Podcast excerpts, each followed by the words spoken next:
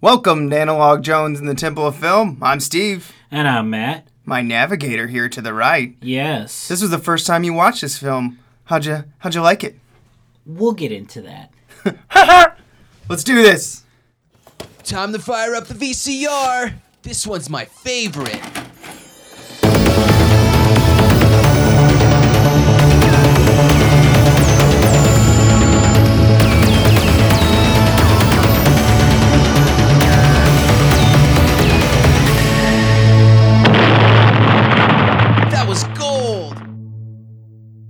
This week we're watching Flight of the Navigator 1986, picked by you guys. Yeah, as voted on by you in our little poll that we put up uh, a few weeks ago. Yeah, this one is a lot of fun from my childhood. So let's let's get the details going here.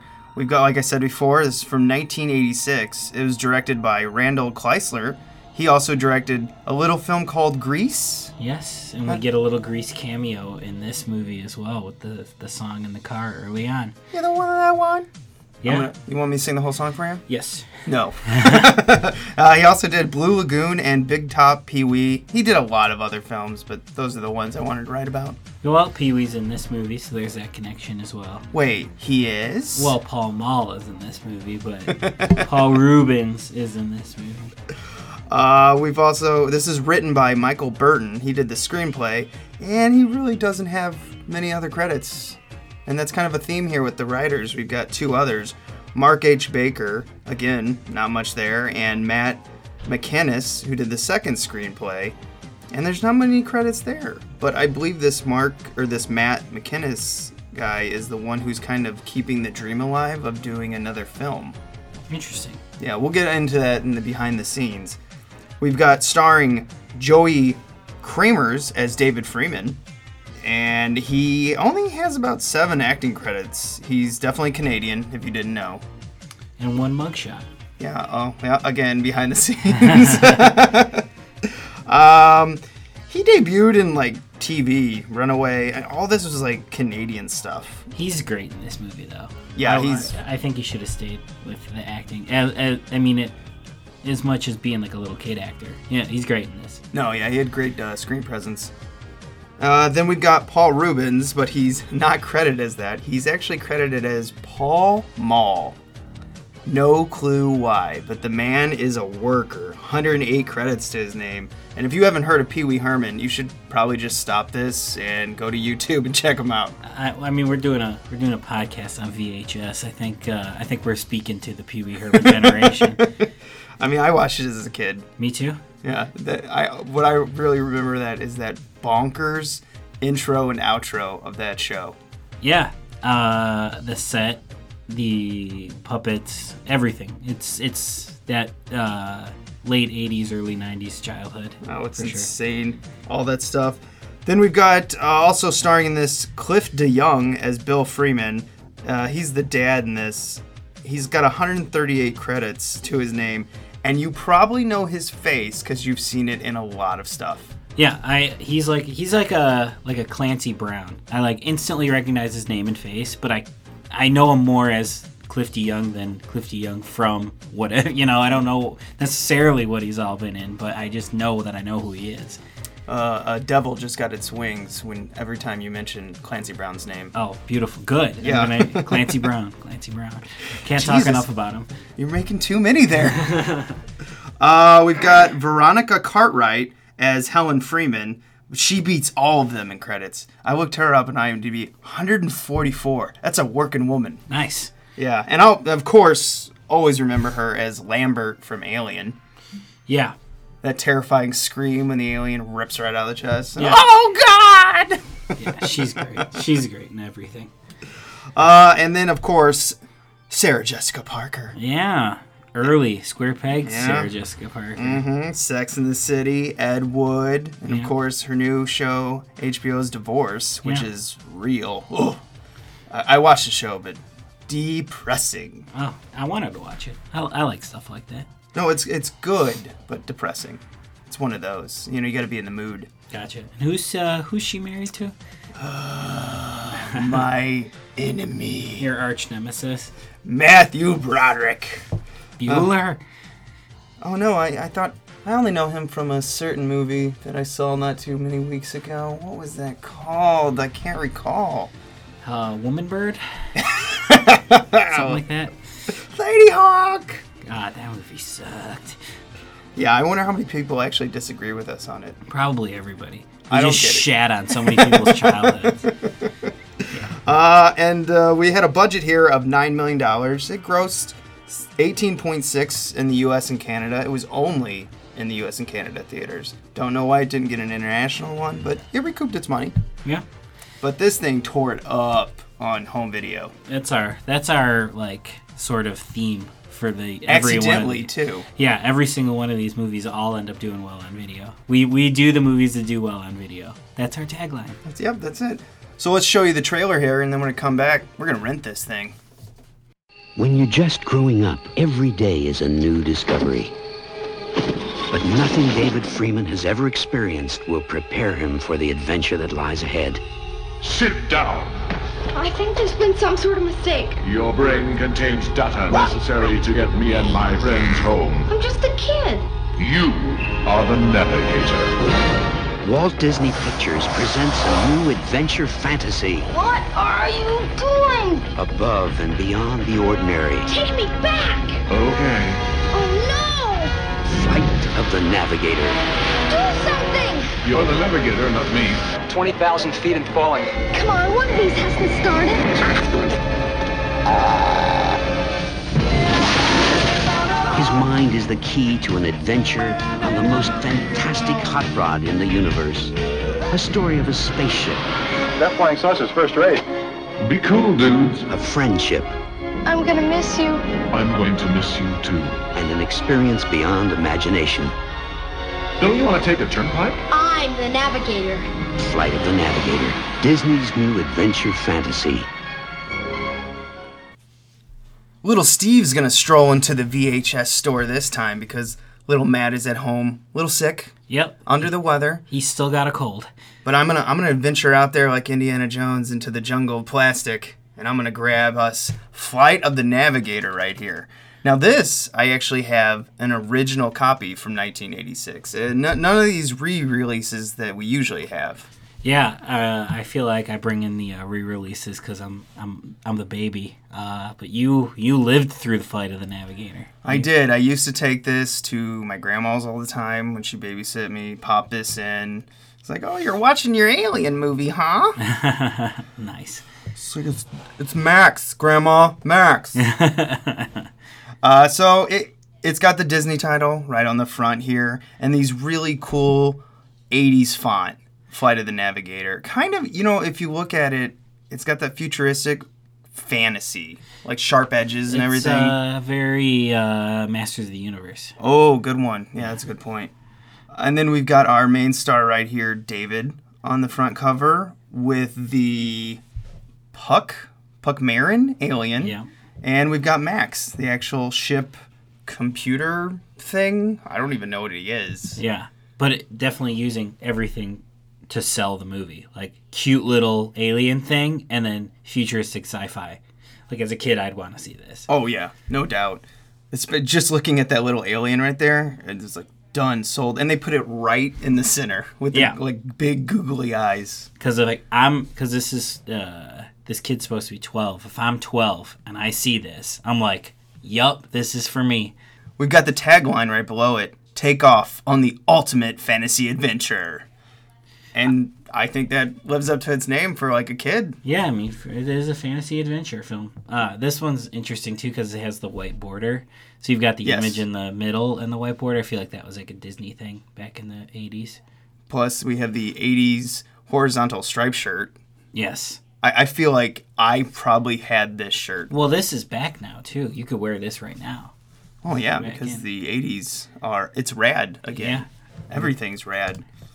On the back of this right here, I got some uh, good still shots of them, uh, like at NASA. We've got the ship. We've got a nice production still of David entering the ship.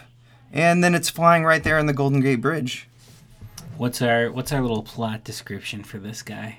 David Freeman is an ordinary boy destined for the most extraordinary adventure. Aboard a spectacular futuristic spacecraft after a mysterious disappearance, David returns, possessing vast, undiscovered knowledge about the farthest reaches of the universe. With these sudden navigational powers, David is able to take the fantastic flying machine anywhere he desires. Accompanied by both his wisecracking robotic commander Max, Commander Max, and an assortment of bizarre extraterrestrial creatures, embark on a fun filled, fast paced journey of fantasy and adventures as David takes off in the flight of his lifetime.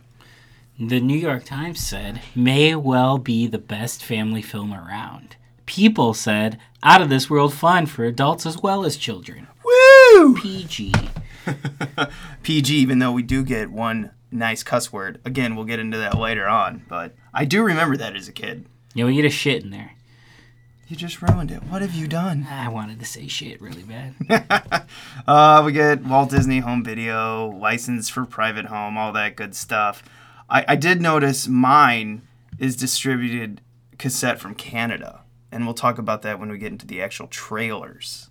So I'm thinking the original one had a Canadian distribution that like trickled down to the U.S. yeah, we, we've talked about that before. We've seen stuff uh, that was a Canadian release that we've watched because they still end up here anyway. I'd like to also point out running time 89 minutes, which it doesn't match up with the new releases, which have 90 minutes. So Yeah. there's one extra minute of footage in the new stuff. No, there's not. There's they're trying to sell it as a 90 minute movie.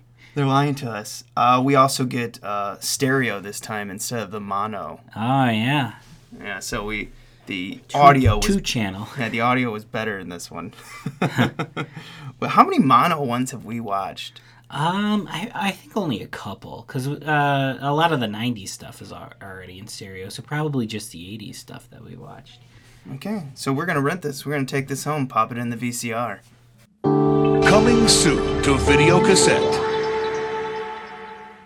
We don't have many trailers for this. We did get one, which is The Great Mouse Detectives. Yeah. Um, I've seen this movie. You haven't seen it. No, this surprised me. I remember the villain from it and the kind of the Sherlock Holmes feel, but no, I have not seen this. Oh, it's it's cute. It's fun. I remembered it. Uh, going back and watching the trailer uh, sparked some memories of watching it as a child. I think I, w- I watched that tape a whole ton. Uh, that'd be fun to go back and revisit someday. Yeah, it must be the kind of return to the mouse Rescuers. rescuers. Yeah. Now, I've seen rescuers and rescuers down under, kind of like the return to Disney where they did the mice again. yeah. Yeah. Basically. Yeah. But uh, I, I like it. It's cute. Okay. And then what did we have after that uh, little So- Disney bumper? This is interesting, and again, this is very Canadian, I believe, where it said, Do you enjoy this film? If you do, ask your video store for more rentals of Disney's collection. Where you, I was like, Wait, what? Yeah. So kids, kids of the '90s and 2000s, and now back in the '80s, we had to actually go up to a person and ask them to get movies in the rental shop. Yes. It, it was one of the. This is very nostalgic because I actually remember talking to people and like, "Do you have this movie?" And they'd be like, "No, but we can put it on an ordering form." And- And then you would come like two weeks later because that's how long shipping took back Yeah, then. yeah. And they would actually like, "Here, we've got the movie you wanted to rent," and it would. You're like, "Wait, what?" Yeah. Yeah. I- Blow your mind. I remember this too because this is still around. They were still doing this in the the '90s too. You know, all the way, all the way probably up to the. 2000s. You're a liar. Only us '80s kids had this. Nah, man, I had this too. I remember. Yeah, you would just go up to them and be like, "Hey, do you have this movie?" And they'd be like, "No, but we can get it." And I was like, "The power." The power is mine. It yeah, was, it was so cool. I remember that stuff. And then they'd also give you suggestions. And I love how that's also sort of returned in a weird way when you go to these, uh, I don't know, Bucket of Blood, how they've got little notes of Yeah. like someone who reviewed it. We suggest this, staff suggests this. I love how that's returned. Yeah. I think in, I think the places that still sell videos, you know, whether they're on VHS, DVD, Blu-ray, whatever, places that uh, outside of like the Best Buys and the WalMarts, uh, specialty shops that still sell movies tend to do this because it's a holdover from that era, and I love it. I'm glad. I'm glad it's still around, and I'm sure if we went up to the counter at one of those places and said, "Hey, what can you recommend? We would sort of get that experience again. Yeah, it's great. Yeah. You ready for the feature presentation? Yeah, let's get to it. Yeah, yeah, break it down. And now, our feature presentation. Well, we start off with a nice little frisbee tournament, but did you like how it had the frisbee flying, you know, kind of like the flying saucer feel? Yeah, yeah. It started off and then the dog catches it and you're like, "Oh, we're in modern day." But we're not in modern day. We're in 1978. Yes, get it straight. but uh, yeah, the uh, okay. So before we get too too into this movie, I will say I've never seen this ever, uh, and I don't have the sort of nostalgia that everyone that grew up loving this movie had. I liked the movie. I'll say that. I thought it was really cute. I thought it was a fun movie. Why are Um, you a monster? But I'm not gonna be nice if there's something weird or something like that. Uh, I'm gonna call it out. Uh, so first thing, little long on the dogs. Like that scene went on forever, and I was like, "Is this movie just about dogs?" Like, yes, yes. It's actually just about frisbees, dogs, and then how to train them. yeah, no, like that scene went on for a long time. But you had to admit, like, right when the theme came on, the weird synth theme, I just like it. Just nostalgia just trickled down upon me. I was like, oh, it's back because I hadn't probably watched this in ten years. And that I, I can't do the theme, but I just remember it. Yeah, Alan Silvestri, who's like uh, Zemeckis' guy, did the score for this, uh, and it's a good score. Uh, but uh, like when it's when it's like the Navigator theme, which I think is what comes in during the credits, uh, it's really really fun. Uh, but the sort of like scene by scene score is very ET, very John Williams ET. Yeah, I can definitely see that. So we get David here in the tournament. Now I I went and uh, I have the second sight. This is a UK company that did the Blu-ray of this. So I went through and also listened to the commentary. So I've watched this twice in the past week. So I've got some knowledge. It's really funny. So this tournament was specifically put together for this movie. Nice. Yeah, they just talk to a company and they're like, "Hey, yeah, we'll do an entire tournament for you." Well, that's why the fucking thing lasts for ten minutes because they paid for it and they made this whole thing. They were like, "We're gonna milk it." Well, actually, Like- yeah, when they edited it, they came back and they're like, "Oh, we don't have enough of the tournament." And they're like, "Okay, go shoot some dogs in the park." And there, occasionally, that's why you have random dogs just running. That makes sense. we need this longer. we got to fit this theme in. yeah, man, a lot of dogs early on. and I, I love how it's David and his dog sucks at catching a frisbee. yeah. yeah. just throws the frisbee and the dog's like, yeah. Bruiser, a cute dog. Uh, the commentary also, the director wanted you to know, like, actually, if you want to train your dog into how to catch frisbee, first you have to feed them their dog food in the frisbee. And I, at first, I was like, oh God, it's one of these commentaries. I expected him to be like, and the type of food you should sell, like he just plugs dog food. Oh, that'd be hilarious. but he didn't. Uh, uh, it- actually, it was a it was a pretty good commentary. It starts out a little slow. They don't quite know what to say, but then later on, he gets into some really good nuggets of knowledge. So it was a good one. It was from the director and the producer, uh, Jonathan Sanger, even though the director was talking most of the time. Uh, I remember the tournament, and he's just like, I'm going to teach you to catch this frisbee whether it kills me. Then we get a shot of maybe the lowest blimp. We Oh. get a shot of maybe the lowest blimp I've seen where the shadow comes across them. And again, another like UFO Yeah. moment.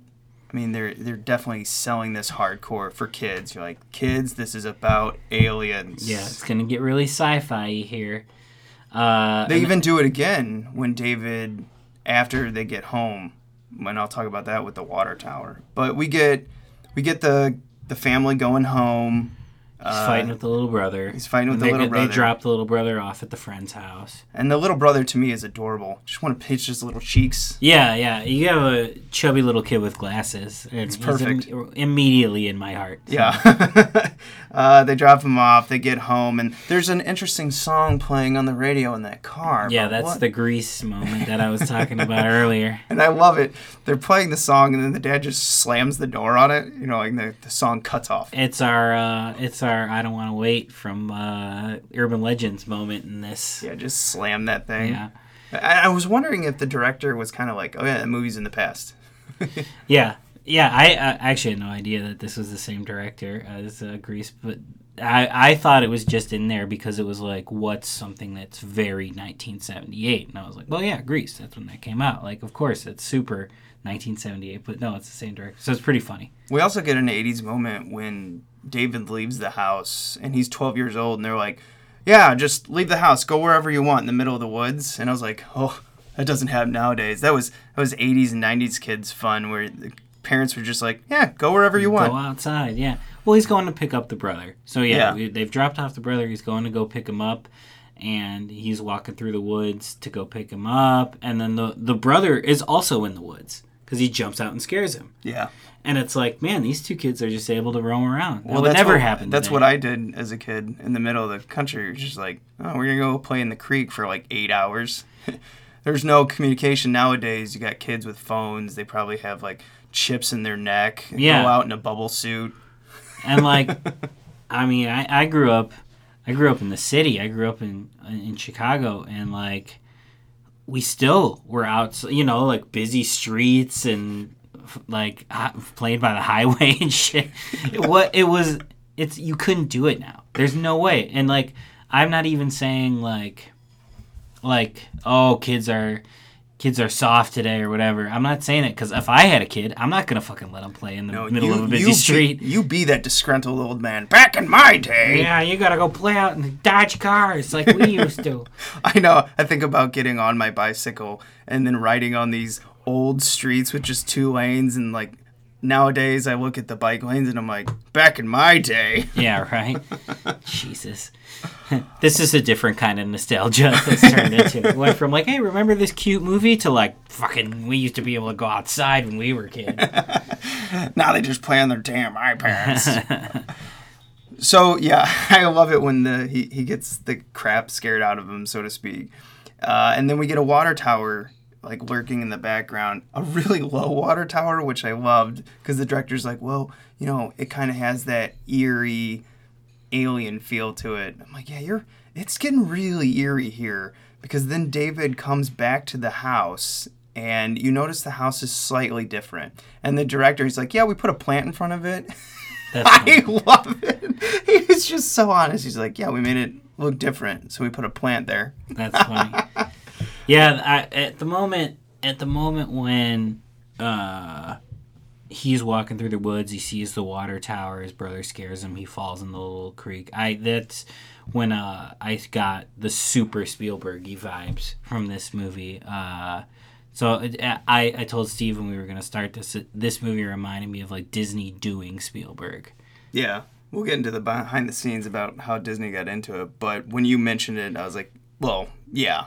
Like yeah, 1986. I mean, this is the height of Amblin. All- I mean, Spielberg is probably kicking out a movie every other month. So, uh, And if he wasn't, he was presenting it. well, that's what, yeah, that's what I mean. Like uh, Steven Spielberg presents Amblin Entertainment, what presents all those. Uh, this feels out of that wheelhouse, uh, especially at this moment. And yeah, definitely E.T. particularly vibes here, but uh, Spielberg in general. Now, when David comes up to the house and the old woman answers it, I remember as a kid feeling anxiety. Like, wait, who is that? That's not his mom. Yeah, I mean, from this point on, you know, he goes to the house and he sees the old woman, and then he runs into his room and finds the old man. Which I I loved. He's just sitting there, like, drinking scotch or something. Yeah, or- looking out the window, yeah. you know, like old people in the 80s do. uh, and then, like, he, like, he's sort of, because he runs upstairs to his room and past the old woman, so now he's, like, sandwiched in between the old man and the old woman. He, like, crumbles to the stairs and starts crying. And at that moment, I was like, wow. This is like horrifying. This is like traumatizing for a child. Yeah, I Like, remember this the anxiety. Fucked kid. up. But back in the 80s, we could take that shit. Yeah, no, I mean, I I said Just out loud.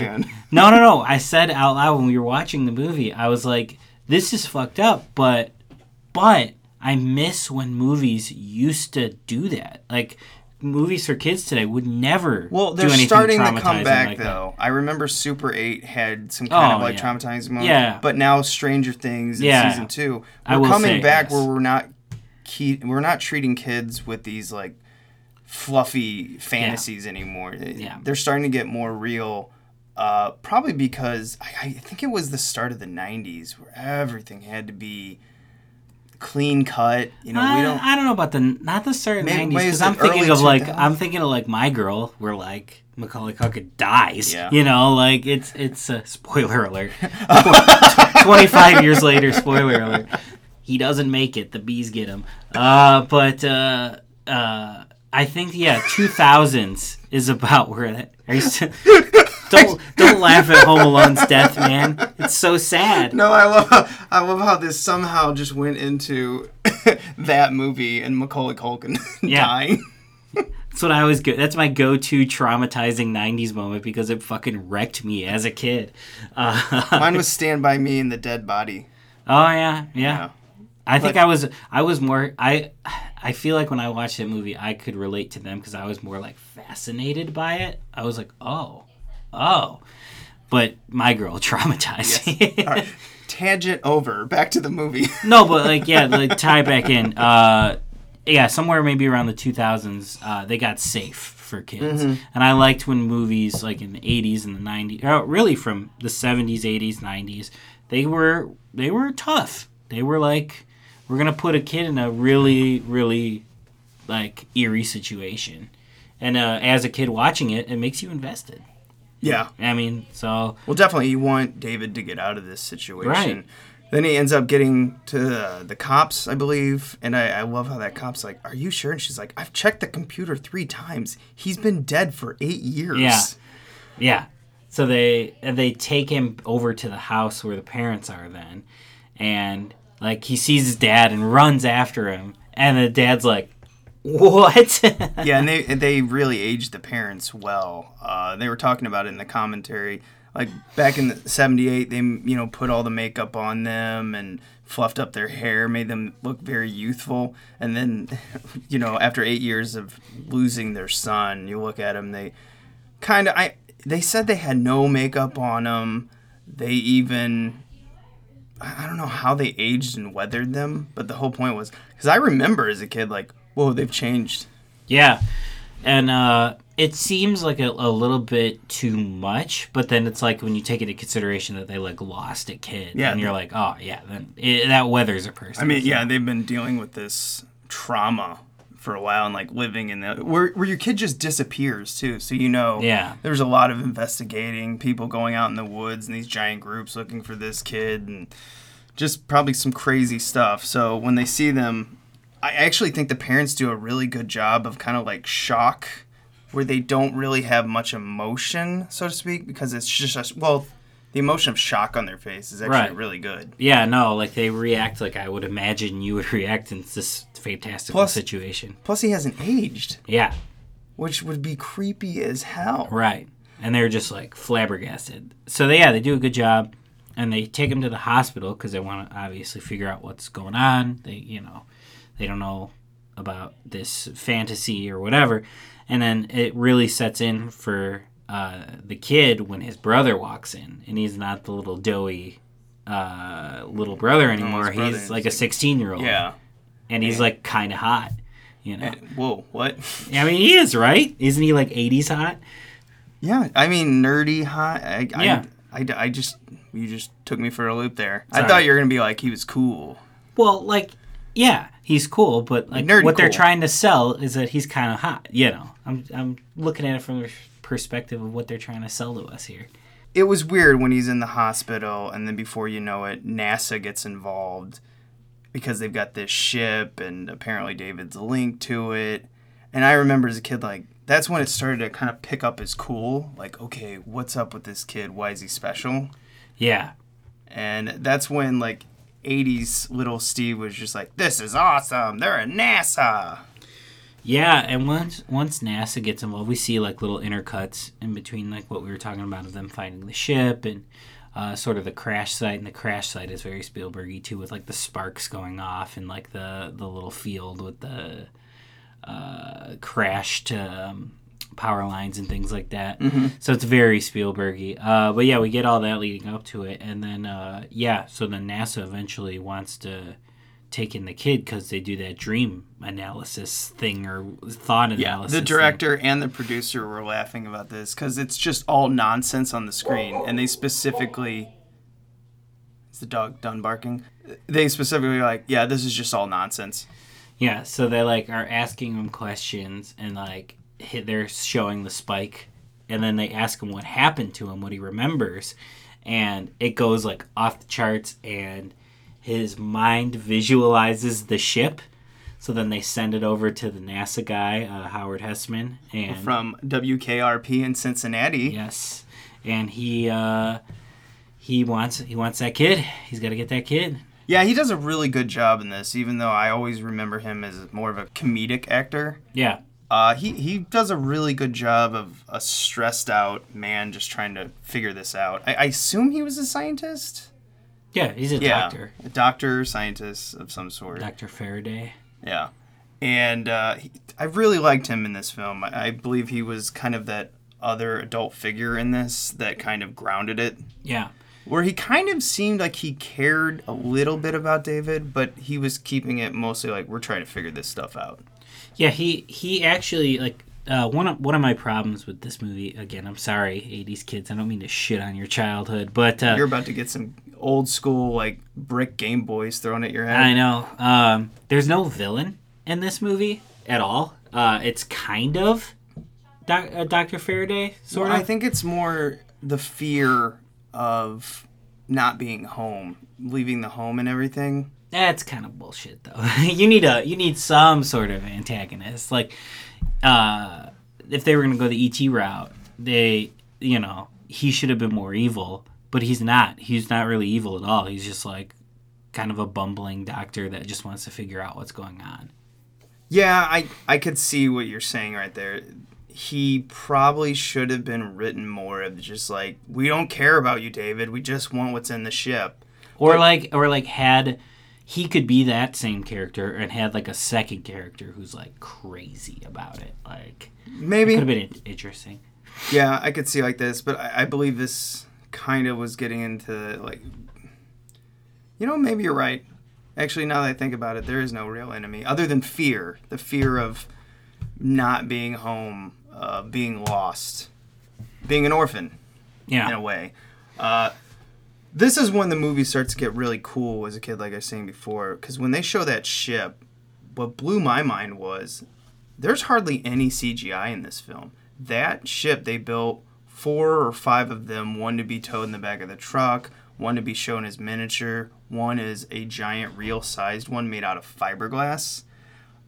These are really cool models. Yeah, no, they're you could tell they're like tangible. Yeah. You know, they're not like animated. Now, Uh, now, as you being the first time, what did you think about the ship?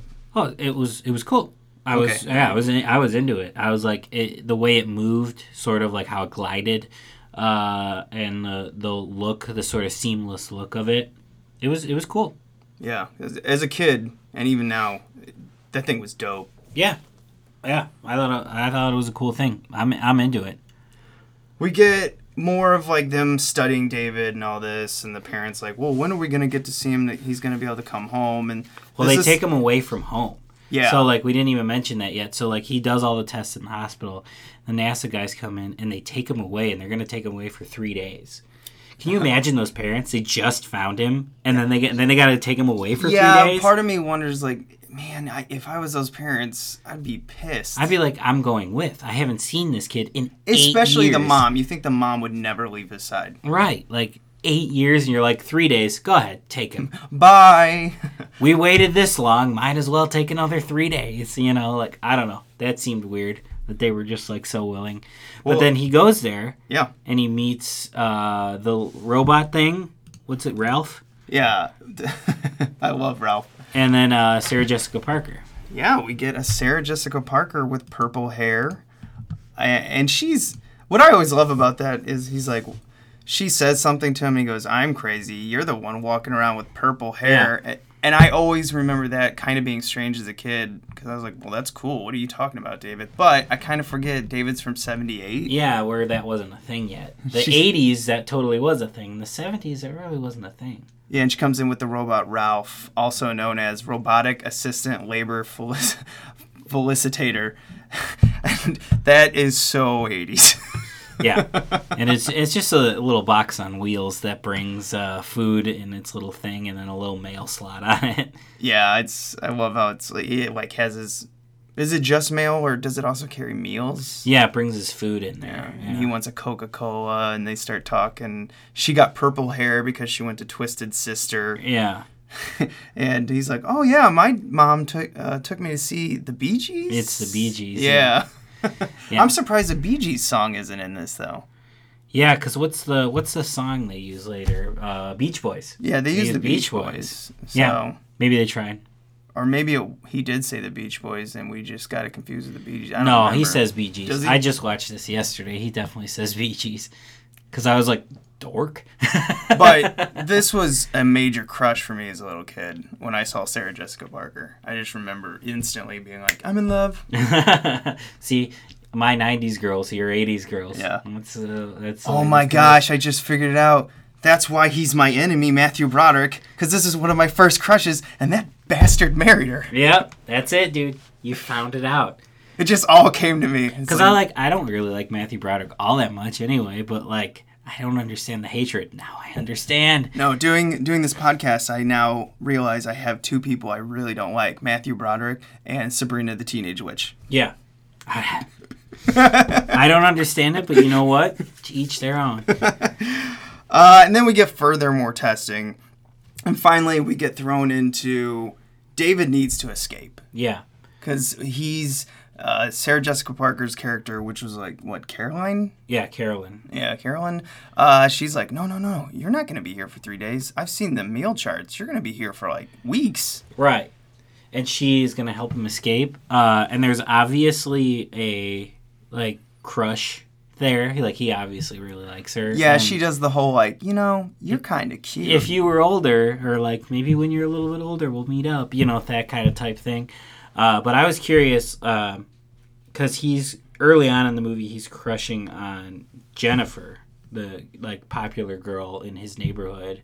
And he's like looking at her through the telescope. Remember early on oh, in the oh, movie? yeah, I was wondering if there was ever going to be like a connection between them two because They kind of just drop that off. yeah, they just drop it. But I, I was curious if they were going to go that way. Like Carolyn's like the sister of Jennifer, and we were going to see Jennifer as a 20 year old or something like that.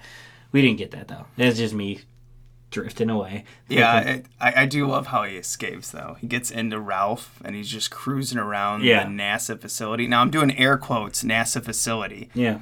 Uh, I'll get into it behind the scenes, but I'm gonna tell you what: none of this was shot at NASA.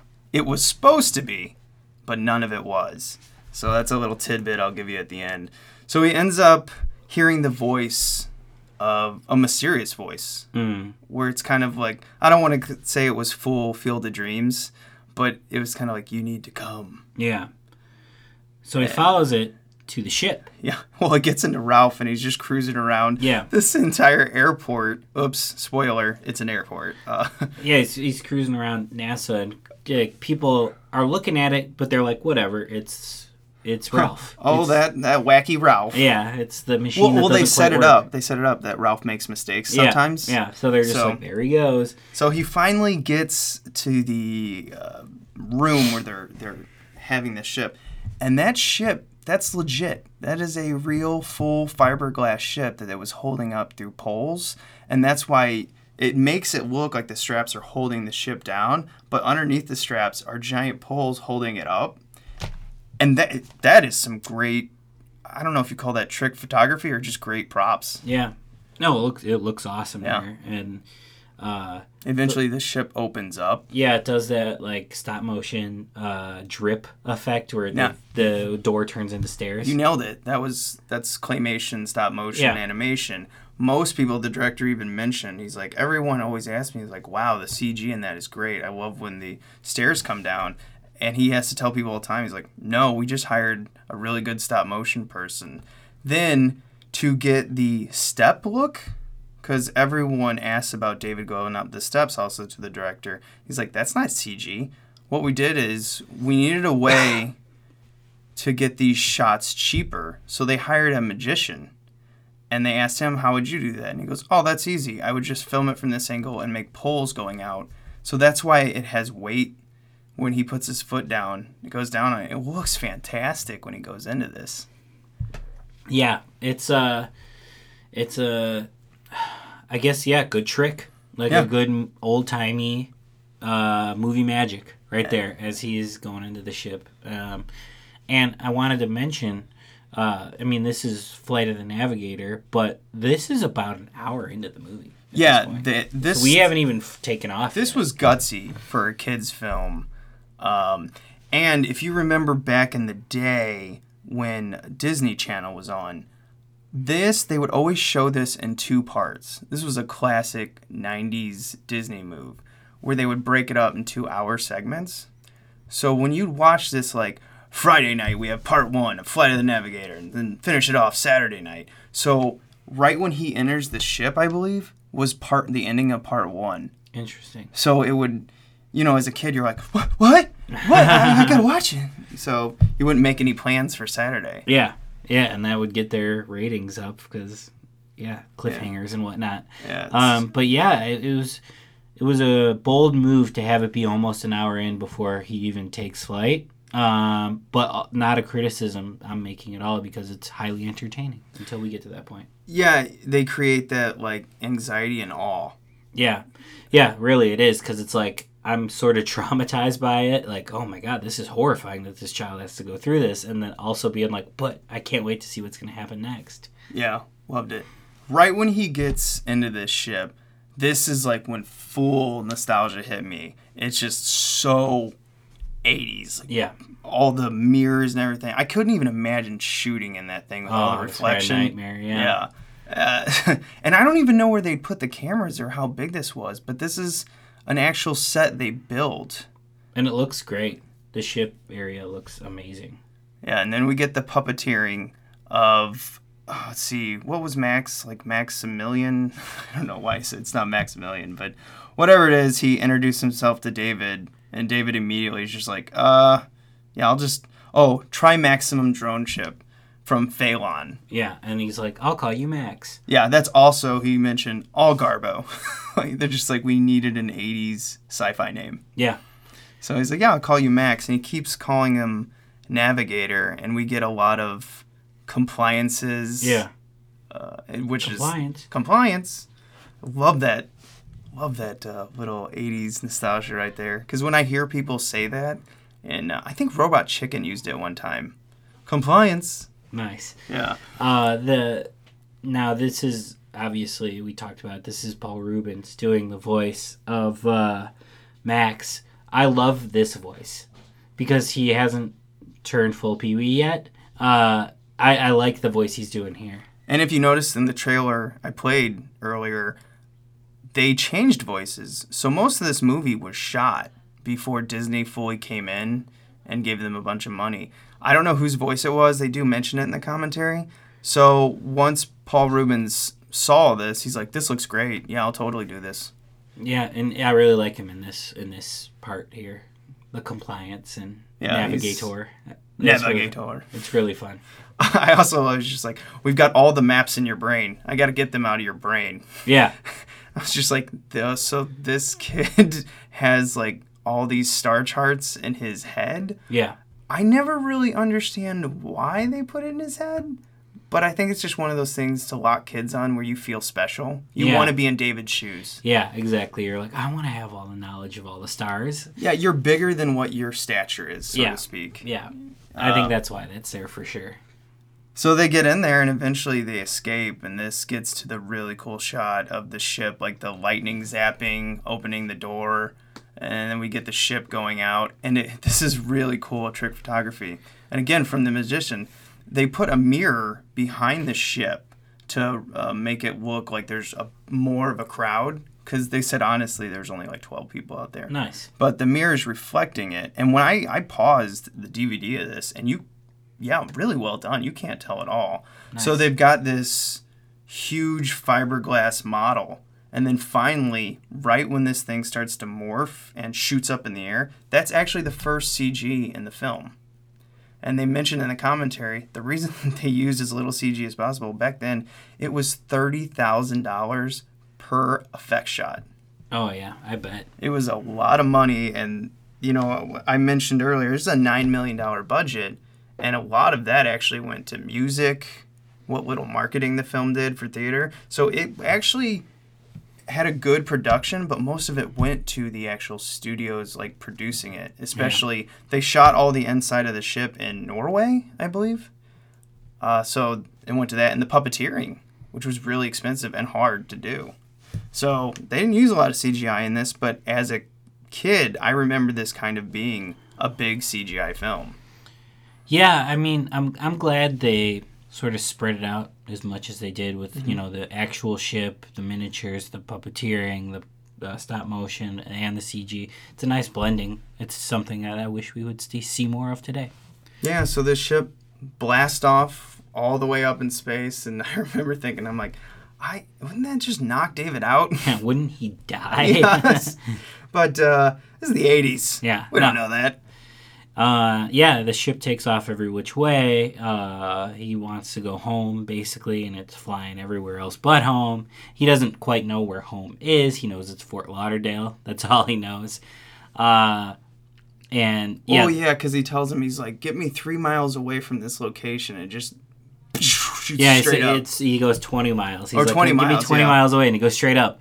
And then they, and then he goes not straight up, and then he goes west. So they're like with the cows. Well, he goes shit. right back down to the NASA facilities, so just like straight down shot, Yeah. stops, and then eventually they blast off, and that's Yeah. when the ship like morphs into this sweet The looking aerodynamic ship, and then they blast off, and they eventually stop away from the place, and of course NASA's chasing them. Somehow they're able to locate them. I, I guess They have a tracker. They have on a the- tracker. yeah, they say they have a tracker on the ship. good old sci-fi tracker. those trackers, those '80s trackers.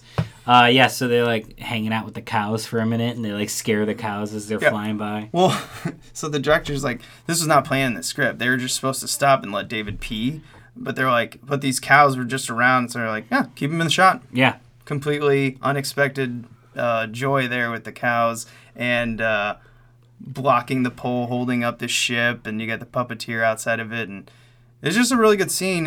And it's funny, the director's just like, yeah, we needed to scare the cows and blast it off, so someone just brought a gun and fired it. it works because yeah. Yeah. you could tell the cows get scared or whatever when the ship takes off. So then they end up flying around, and it's sort of like that '80s. Uh, Whoa! Look at this adventure kind of moment as they're going over like the cities and the sea and like all the you know e- everything, and they eventually end up in Tokyo. Is that the next? Yeah, they go to Japan at one point. Uh, a bunch of, and that's all like just stock footage. Yeah, yeah, it's like uh, blue screen stock footage of like uh, the four Japanese people that uh, the director knew to stand in front of like a stock footage blue screen of Tokyo, and they go to like the Golden Gate Bridge, and yeah, Yeah, he's like, I want to see California. I mean, they're just cruising around. Yeah. and he's having fun. Uh, eventually, it kind of gets to that point where he's like, I don't know, you're the navigator, fly the ship. Yeah. Well, no, because he he goes to take the the memories of the flight plans. Yes. And when when Max does that, he also becomes a twelve year old boy then because he gets all the memories of of uh, David. Uh, so then he goes in full Pee Wee mode then because he's a twelve year old boy. Well, yeah, once he starts getting into it, because we'll get into this, uh, you had him eventually meet all the creatures. Yeah. Yeah. and I love as a kid. This is like full um, Return of the Jedi, so to speak. Yeah, you just get all these The creatures, puppets, cool yeah. ones, and of course you had the Puck, Puckman, Puckmaren. Yeah, whatever Puck that- We'll just call him Puck. That cute little. Um, Bat thing. yeah, I don't even know what you call him. But as a kid, I always remember being fascinated by the pterodactyl-looking one in the background with the smoke and the Yeah. little cylinder. Yeah, they were they were really cool puppets. I I, I liked them all. And, no, uh, but you did mention something about the puppets that I didn't notice until the Blu-ray. Uh, yeah, you can see the wires on Yeah. all of them. Uh, it's pretty blatant. It's really blatant, but like I don't care. Like I don't, you well, know, you couldn't see it in the VHS. They're they're uh they're there. They're not CG. So like I don't care that I can see the wires. And the gooey one with the cold, you can That one was me. to. Yeah, I, I as uh, we were watching it, and it like leaned up, and it was like covered in slime, and they're like, "Stay away from that one. It's got a cold." And I was like, "It's me." And we find out Puck is mad because he can't return to his home planet because it's been destroyed by a comet. yes. So uh, David takes him, and he's like, "Oh, you're a little orphan." So we know what's gonna happen with him. Yes. Spoiler alert. Uh, and then that's kind of when we that's when uh, Max's personality of Pee Wee starts to slowly unfold in this point Yeah. because And that's when he's like, "Well, if you're such a good navigator, then you fly the ship." That's when that happens Yeah. because he's being a 12 year old boy. he's just like shooting straight down you. Better do something. Yeah. It's like right underneath your nose. And he just smokes the I don't know Yeah. the the on Button. switch. Yeah, the button that makes it fly. Uh, he, he smashes Puck at that time too. I always remember as a kid, like, oh no, Puck's not dead, is he? Yeah, yeah, he like smashes him down. Uh, But and then like eventually he gets the map out and they they stop by that uh, the car full of kids and they ask him for directions and I I love how like that's what he thought a good idea was just Yeah. scared the shit out of these kids. and they're like teenagers listening to like 80s new wave or whatever and they all kind of have like the the neon colors and the tiny sunglasses and Yeah. stuff and then pee-wee's just like are those geeks and he's like yep Uh, and he's like, what were what is that sound coming from their car? And it's like David looks at him. You mean music? yeah It's like, it's like, can you get radio waves in this? He's like, I can get over thirty thousand something radio waves or whatever he says, or three million. and I he's like know. just get music that sounds like that and then he plays opera and david's like that's not music and of course, as an '80s kid, that's exactly what you'd say. Yeah, no. Like, any twelve-year-old boy would be like, ugh. yeah right exactly And then we get our Beach Boys theme going Yeah. on here, and this is just a great little scene to watch. Here, I'll play some of it for you. See if you can pick up some signals that sound like what we heard. How's this? No, that's not music. Try another station. Ah! Change it quick! Hold it! Now this is music! Bug driving up and down the same old street. I gotta find a new place where the kids are hip. See, Max? You gotta move like this. My buddies and me are getting real well known. Yeah, the bad guys us and leave us alone.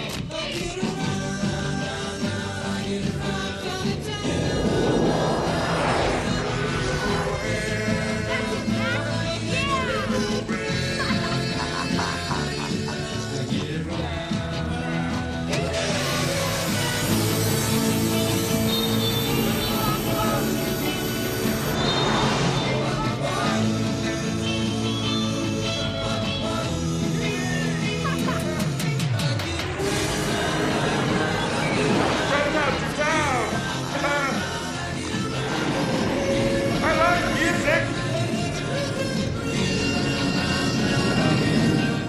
There was Max and David playing "I Get Around" by the Beach Boys. I think released 1964. Uh, anyway, next is the Big Al scene, so we'll go back to back audio scenes here. Here we go.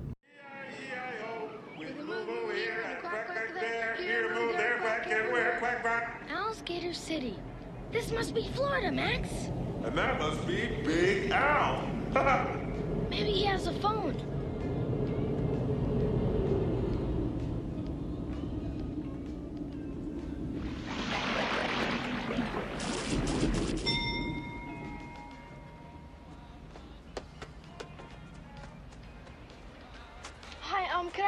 Borrow some change to phone my parents?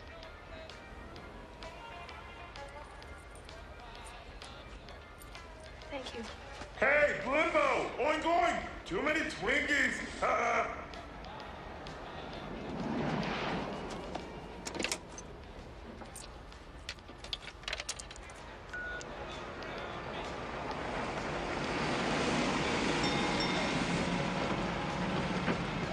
Uh, excuse me, pal. Would you mind if my wife used the little girl's room?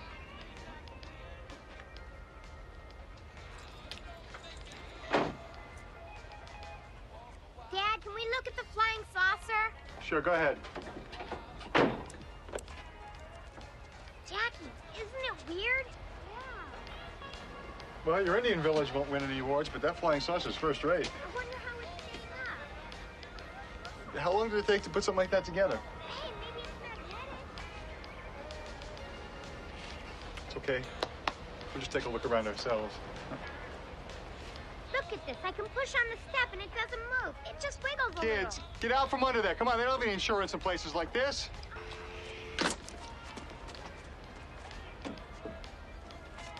Okay, that's nice. All right. Jackie, move just a little bit. Good, good. All right, Ryan, give me, give me some smile. Come on, we're having a good time. I want to get the shipping here. This is a nice shot. All right, honey, smile. Here we go. Excuse me.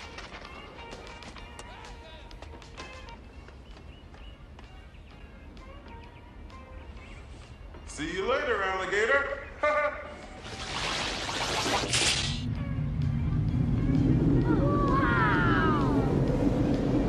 Son of a gun. He just said he wanted to phone home.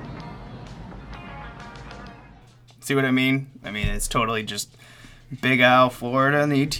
Yeah. So he makes it back home. He uh, he when he calls his uh, house, he calls his brother, and brother's like, "I'll signal you." So he pulls out his fireworks. A that big we see- box of fireworks. which we see in the seventies. He's Yes, got. yeah. So uh, I guess they kept them, and they still some of them still work, which is smart because if they are eight-year-old fireworks, some of them would work, some of them wouldn't work, and like the first two he tries to shoot off don't even work. Yeah.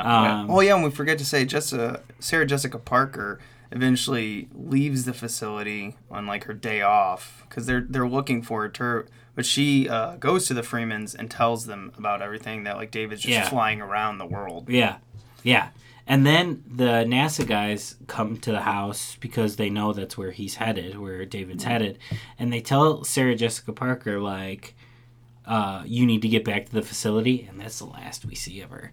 So did NASA kill Sarah Jessica Parker? We don't know. yeah, they're like, "You need to get back to the facility," and that is all we see of her for the rest of the movie. Yeah, that's that's a good point. I never even thought about that. But once David gets there, he flies over. I don't know if that's the Miami coastline or whatever. I, I don't know Yeah. where that was supposed to be, but they mentioned the shot where it's the fireworks coming out over the building. That's legit. They literally had someone firing off fireworks, and they're like, that was a difficult shot, and they were really happy when they finally got it. So that was pretty cool. He ends up landing, and of course, you get the I don't know, is that Close Encounters kind of shot where you had the lights above and the ship coming down, and a whole crowd of people Yeah, looking at it. Absolutely. So there's another like Spielberg Yeah. kind of shot there, and and you know David sees his parents, but he also sees all these like NASA agents I, or whoever they're supposed to be. I don't Yeah. really know if NASA would have men with you know like suits and guns, kind of like a Men in Black type thing. Yeah, it is. It is kind of Men in Black. Like, uh, yeah. This also this last shot reminded me of Honey, I Blew Up the Kid, uh, where it's the kid is giant and he wants to get back to his family, but the the scientists are you know also there trying to shrink him down or whatever. Same director. Didn't know that. Yeah. Just found that out right now. Now he only did the first one or the what? yeah, Blew Up the Kid, the Yeah. second one, Second one, which is my favorite in the series. I, I can't remember anything from past the first one for some reason. Oh yeah, Blew Up the Kid's good. Okay. It's a good one.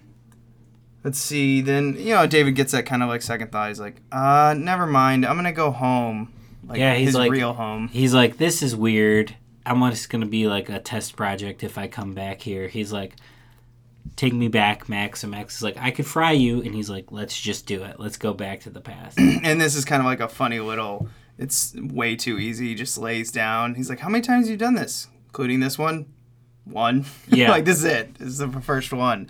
Uh, he lays down. He just scans over him. Done. yeah, and that we are back to 1978, and everything's working out perfectly. Yeah. Uh, and he gets on the boat with his family because it's Fourth of July, and he's like, "Now fireworks with the little brother," and he's like, "I love you" to everybody. Yeah, yeah. He says, and even to his brother, I even love you. Yeah, and the brother's like, "Aw." And then just so we know that it wasn't like a Jacob's ladder situation, he pulls out the little uh, what's it called? I just call it Puck. He pulls out little Puck, and the little brother's like, "Oh, that's awesome!" And that's our like end little wink that we get. Yeah, it's it's definitely the little wink there, and then we get the theme again while they roll credits. Yeah. And it's it's for me, this is a really fun movie. Oh, I I really enjoyed it. I was I was nitpicking at things, but I I did enjoy the movie. It's a lot of fun. Yeah, it's a cute one. It doesn't feel like it, it's gotten as much attention lately, and it's definitely a cult one. But when you mention it, like when people voted for it, there there is kind of like that. Oh my gosh, I remember that film. I loved it. Yeah, there's like it's it's smaller, but there's intense love for Yes, it. That's yeah. what it is. It's people love it. And uh it didn't win by a landslide, but it won. Like it clearly won. So it Yeah, had a we lot of votes. Well, I asked someone to break the tie, and luckily Scott Roger there, who did our theme, and you can find all of his music on SoundCloud. Anyway, um, he finally broke the tie, and thank God. I kind of, because even though I would have been fine doing Goonies, I personally I wanted to do The Last Starfighter. That's one of my favorite, but I love this film. Uh, I'm kind of glad we didn't do the Goonies. I feel with Stranger Things right now, it's a little, little much for me. I want to do the Goonies. We got to do the Eventually, Goonies at some point. but I, I want some space between Stranger Things season two. Yeah, yeah. We'll do it eh, when this is over and people are looking forward to s- season three. We'll Yeah, jump that's a in good time to- jump in and do good. And we I have an it. original of that one too, the Good. old uh, clamshell and everything. Good. Yeah, we'll jump in on uh, Goonies at that point. But uh, yeah, I'm glad. I'm glad that we got to do this one. It was fun. I had never seen it before, and I, I really enjoyed it. Okay, let's come back with some behind the scenes. But before that, I- I'm gonna l- play you some uh, full on Pee Wee Max voice. I mean, when he finally just goes full on. That's it? That's it, Davy. Davy. If you want to learn to swim, you've got to jump in the water. Don't forget to feed Bruiser. Two all beef patties, special sauce, lettuce, cheese, pickles, onions, on a sesame seed bun. Whoa! this can't be happening. I think I've gotten some stuff out of your head that has nothing to do with navigating this ship. You sound just like a human. No! That dumb dog will never learn to catch a Frisbee, you are an inferior species. You dumb dork. Butt face. Ghost bucket. Hey, well, if you're so perfect, what are you still doing here? I told you, I blew a fuse when I totaled out that electrical tower. I was checking out some daisies. Crashed while looking at flowers? Ha! Sounds like you're the inferior species. I'll show you who's inferior. Heads up! Hey, take it easy. Well, excuse me. All right, let's get behind the scenes here. And like I said before, and I've mentioned a few times, I listened to the commentary done by Second Sight, the director and the uh, producer, and th- this had some really cool stuff on it. So originally, they wanted to shoot a lot of the exterior shots at NASA, but right before they were going to go do that, the Challenger um, happened. Ooh, yeah. Yeah, so That'll- that uh, that facility was uh, that's a no go. Ooh, yeah, that sucks. Yeah, and I I wonder if that hurt them in the box office at all. Yeah, maybe. I mean, they didn't mention it in the commentary. That's but- probably why they were hesitant to advertise, over advertise it too. You know. yeah, because I actually mentioned that this did not have huge marketing. There's barely any posters. Uh, I could only find two releases: the VHS, the original one, in uh, uh, somewhere in '87 or whatever, and then '92, '93 they did a re-release. Yeah. So eh, there's not much to this. And then they didn't do the DVD here, I believe, until, what was this, 2015, 14, 12, I don't know, whatever. Um, so yeah, it, it, there's not a bunch of different ways to see this film, and there's not a huge amount of special features about this. Yeah. If it wasn't for the commentary, I would, wouldn't have got all this. But they ended up shooting a lot of the exterior shots at an airport and the interior shots at a Florida. No, wait, I'm sorry, at a um, sanitation facility in Florida. At least they shot in Florida. Yeah, At least they didn't lie about that. But I, I think they did a pretty good job oh dressing yeah, it up. I believed it. I Yeah. totally was. I believed it. Um, and I mentioned earlier that Paul Reubens, for some odd reason, wanted to be secret in this as Paul Mall. I and even the director didn't know why. Yeah, it was height of Pee Wee era. Yeah, it's very odd. Yeah. Uh, the main editor also worked on Tron and worked on Alien. Uh, he specifically went out and found an editor that had worked in sci-fi and been successful. Nice. That's So, smart. Yeah. Um, the producer in this actually played the the doctor that first sees David when he's really he's got the big old beard and the glasses. Nice. And uh, that was fun to see him be like, "Oh, look how young I was," because the commentary on this was done uh, almost 30 years after. And they mentioned multiple times in the commentary that there's a good chance we're going to see another Flight of the Navigator. Uh, Disney tried to do it around 2009 and it failed. And they didn't flat out say it, but I think the reason it didn't take off, so to speak, was because Disney kind of wanted to do a reboot. Mm. And from what I heard was the writer, the second screenwriter in this, has kind of kept this thing alive. And I think they want to do a sequel. But now it sounds like they are because Lionsgate has already started principal photography. Oh, okay. So that's usually a good sign it's going to happen. And uh, apparently a lot of the original team's coming back. Interesting. Yeah, it is. Now, again, in two years, this thing could be shut down. We never know with these, but it's it sounds like a strong rumor that you know it could happen. Yeah. Yeah, we don't Yeah. know. Uh, a couple little interesting things here. Robert Downey Jr. was on set a lot because apparently he was dating Sarah Jessica Parker at the time, and they said he was he's was a blast. Um, but that was kind of his thing during that time. Uh, this was the first time shit was used in a Disney film, and the director even mentioned maybe bastard. Nice. Yeah, that's a little tidbit that was fun. Uh, I, I talked a lot about being the interior was shot in Norway, uh, the claymation of the stairs. The navigator is a puppet, Max, and they said they it was very difficult to shoot some of those angles to get the puppeteers to move, get him to move right up and down the ship. Uh, another interesting thing is when they were shooting in Norway, kids can't work on the weekend. So a lot of the shots of him like flying through the ship from the back is just some Norwegian kid they found and put a wig on him. That's funny. Yeah, so I actually when I watched it, you know, they pointed it out and I'm like, "Oh, yeah." I mean, you'd never know that if you didn't, but now I can never unsee it. Uh, the shine on the ship that was done a couple times was basically the same people who did the Terminator 2 Oh yeah. CGI. yeah. So, you know, he, he kind of was, they were proud of like, this was kind of the, you know, the crawling of CGI. Each CG shot was about $30,000. The whole point of this film, too, he mentioned it was to set this up like a dream. Well, that's what I was saying. Like it was like uh, could have been a Jacob's Ladder scenario where he was dead the whole time or had the dream, you know. Yeah. Uh, but then he pulls out Puck, Yeah, and then it's like, oh no, it wasn't. And I'm really, really glad they didn't go that route. Oh yeah, it would have been really frustrating. If he would have just like woke up and been like, uh, uh. That yeah, that's that's oh, one frustrating trope. I don't know when that came back, but it always feels like somewhere we started to get more and more of those.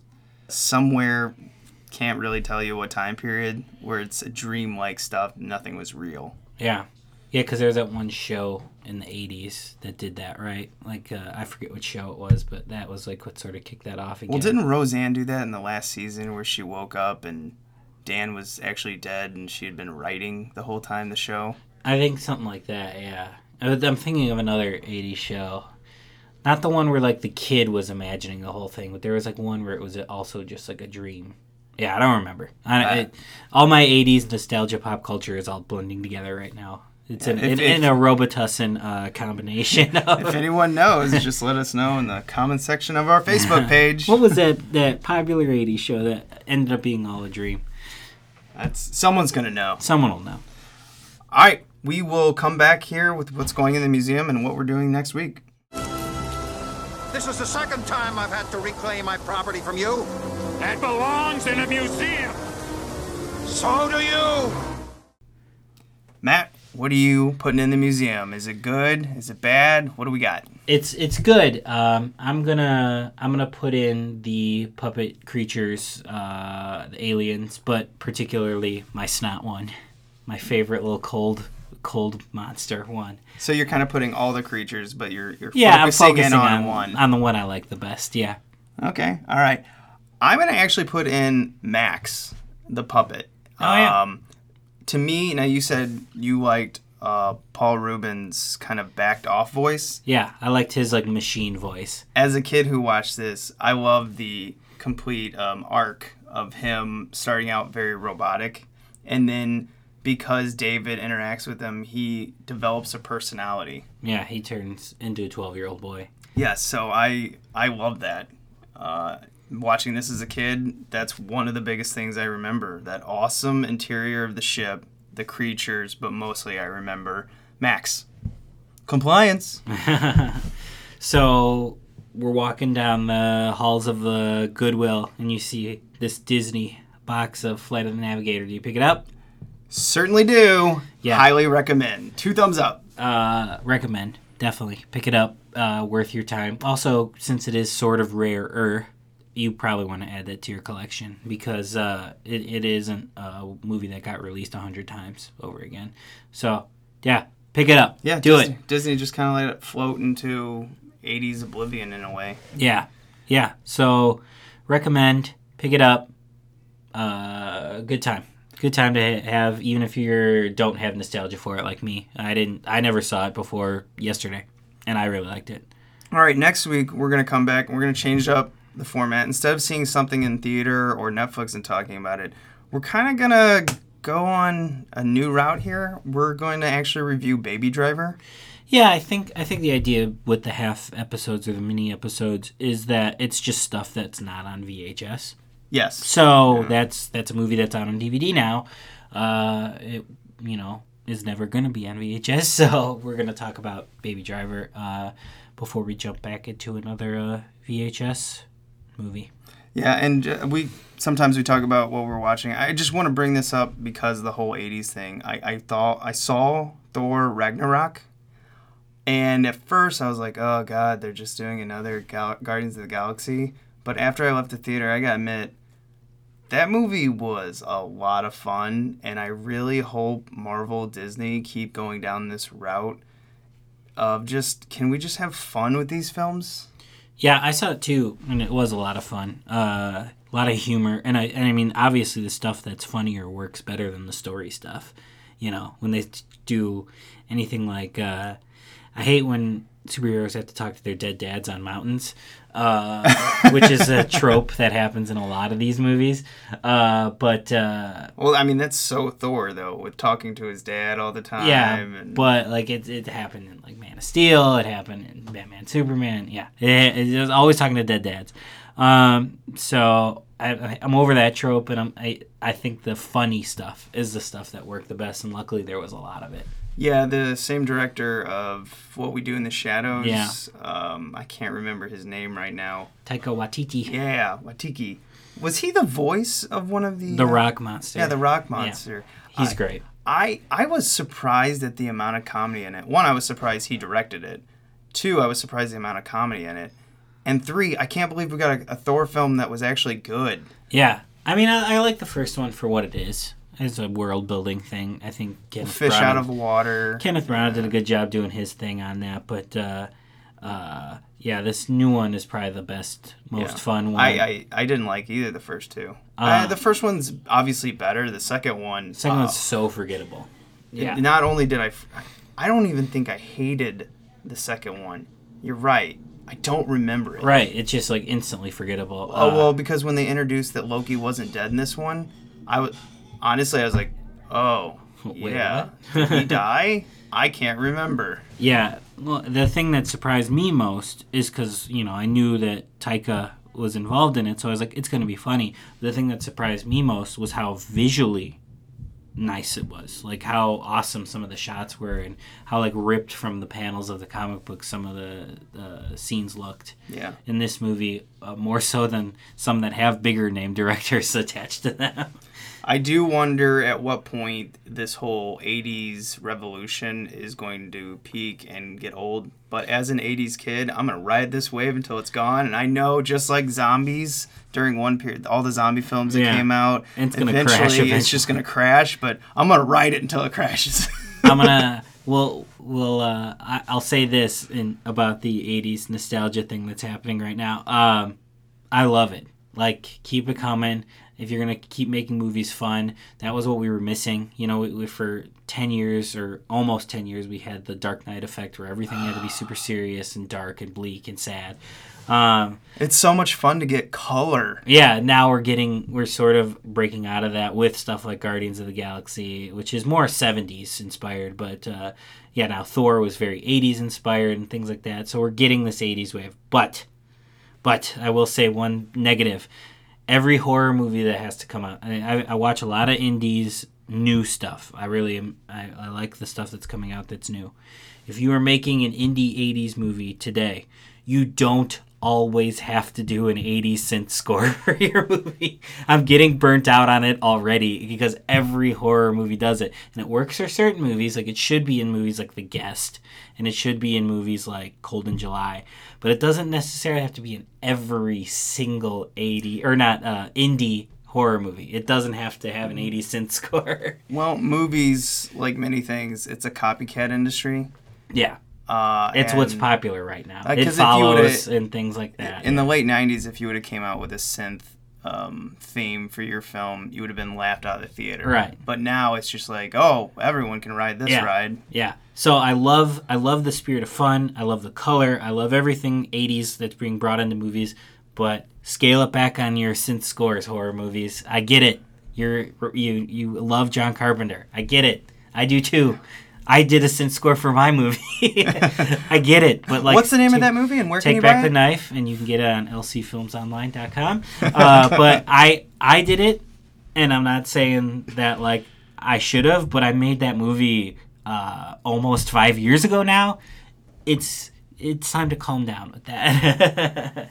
Yeah. I, so are we officially past the Matrix, past the Dark Knight phase of no color? yeah, I think it's over. Thank So, God. Thank what- God though for that. Was it Batman versus Superman that crashed that shit finally? I think it was. Like- I honestly think it was. Just made it explode. Zack Snyder, get the fuck out of here. I, I like some of your films. I like but yeah, like some of what you do, but like yeah, you don't. Everything doesn't have to be so bleak all the time. Uh, I love the colors back. Okay, well, we went on a tangent there. That was fun. Yeah, but we needed it. It was, and it's about nostalgia. It ties into what we we talk about every week. That's right. That's true. okay, well, I guess we're going to, uh, you know, thanks for listening, and remember to be kind. And rewind.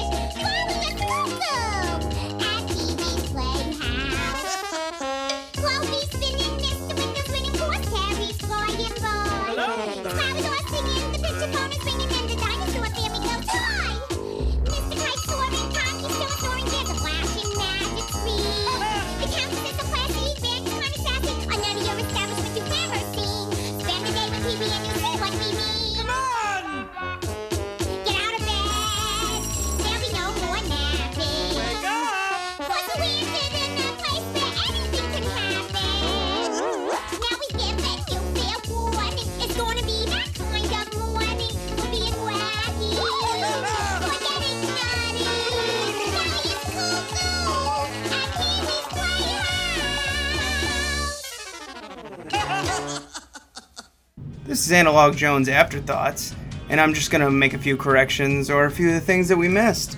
The show that ended in the 80s with The Dream was actually the Bob Newhart show. So if you knew that, hell of a job, Trivia Master. One of the facts in the behind the scenes that I forgot to mention originally was the Pee Wee Herman arrest, or Paul Reubens. He was arrested in 1991 in Florida for masturbating in an adult theater. And a lot of people thought that that actually led to the show's cancellation. Turns out the show was actually already canceled before that because of low ratings and other things. But it did fracture his career for a while. They stopped selling Pee Wee Herman dolls in stores, and he became a big ridicule icon during that time period. But I guess at least he was touching himself and not other people. I'm looking at you, Harvey Weinstein and Kevin Spacey. Sadly, this film had another arrest to its name. In 2016, Joey Cramer, the star of Flight of the Navigator, was arrested for robbing a bank in British Columbia. Uh, he was wearing a bandana and a long wig, but was quickly identified. It- It's sad when these child actors get caught up in either drugs or, in this case, robbery. But it is a fact, and I just wanted to let you guys know.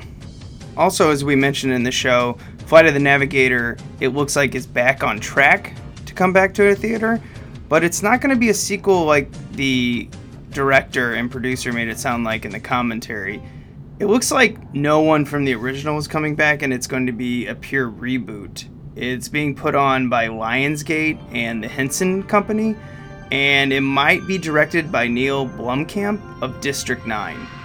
So it's sad that it's not going to be a sequel, but at least we're going to get it back in theater. Even though I'm not a big reboot guy, I am a huge fan of this film, so it'll be interesting to see what they can do with it in 2018 or 19 as it's planned. But then again, this could get canceled. It's been on again, off again, on again, off again for a while.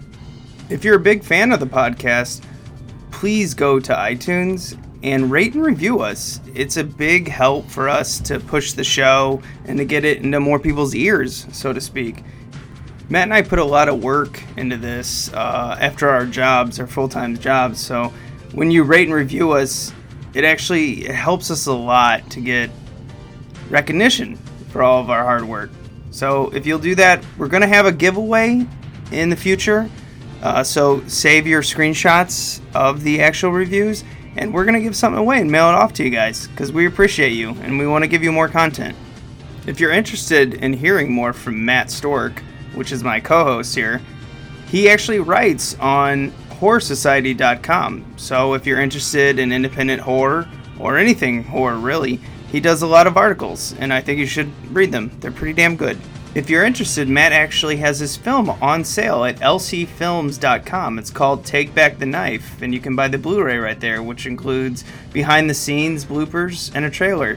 It's a damn good film, and he worked really hard on it. Have any questions for the show? Email us at analogjonetof at gmail.com or just visit our Facebook page. We love discussions and questions. Thanks for listening, and for everyone out there, I know it's past Thanksgiving when this comes out, but I hope you had a great one.